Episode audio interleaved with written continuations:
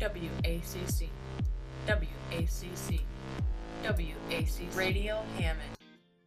Welcome to Netflix Original Talk. This is as original as it gets. I'm your host, Ricardo Castillo, here joined by Micaiah Kirksey. Today we are going to be discussing easily one of the most popular Netflix originals of all time, 13 Reasons Why. So let me get your opinion on the show. You've obviously seen it. Uh, first season wrapped up, the second season on its way. Uh, what's your opinion on, on the first season? How do you think it went? I think the first season was pretty good. Like it was some time because imagine getting a tape from a person that you knew that passed away and that you used to be friends with. That would, that, that would actually pretty much terrify me. I don't know what I would do. From a film standpoint, I believe that the fact that they're bringing a second season is kind of alarming to me.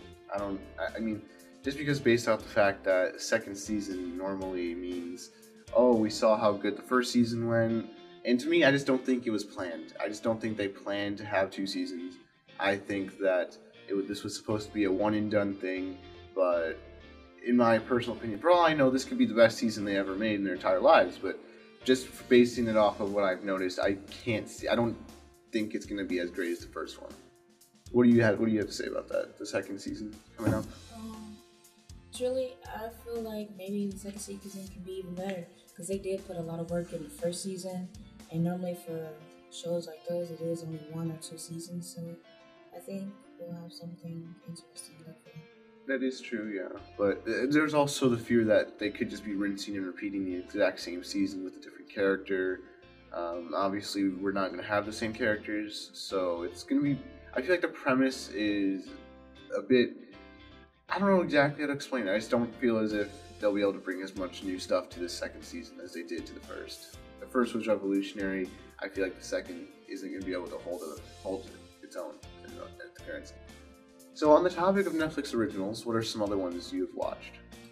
I've watched Greenhouse Acad- Academy and Unfortunate Events. Unfortunate Events, nice. Uh, yeah, I mean, I know Netflix originals. Uh, there's a lot of them. They've made some pretty decent stuff. Uh, I know Narcos was big for some time. Um, to catch a to, to catch a murderer or to be a murderer, something along those lines. I forgot the exact name. That was pretty big too. Um, would you recommend 13 Reasons Why? In your personal opinion, would you recommend it to somebody?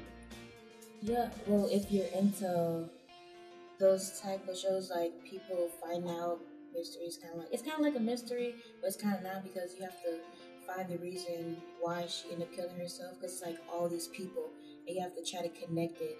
Try to like, what did you do? What did you do? Or maybe that person did it, or that person did it. So you never really know. But unless you're into that, yeah. Yeah, it's like you have to try to figure out like what really pushed her over the edge. Um, because I know there was it was like this one giant interconnecting story where everyone played a role in it, but you're trying to figure out who played the biggest role. And, uh, I think that it was really interesting. It was pretty interesting to me. I enjoyed watching that.